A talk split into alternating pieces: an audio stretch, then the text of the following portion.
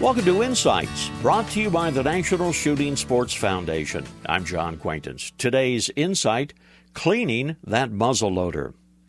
When you fire a muzzle loader, a corrosive residue is left inside the barrel.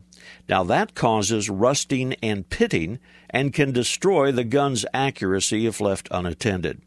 The buildup is called fouling. Now, many shooters prevent fouling buildup by swabbing the barrel with a damp patch after every shot or two. After the hunting or shooting session is over, the smart muzzleloader is going to be cleaning his muzzle loading rifle or shotgun. Thoroughly, that is, a thorough cleaning if it's to be stored for any length of time.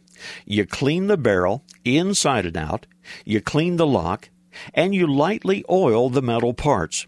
Remember, black powder is corrosive, and corrosion is the enemy of your firearm.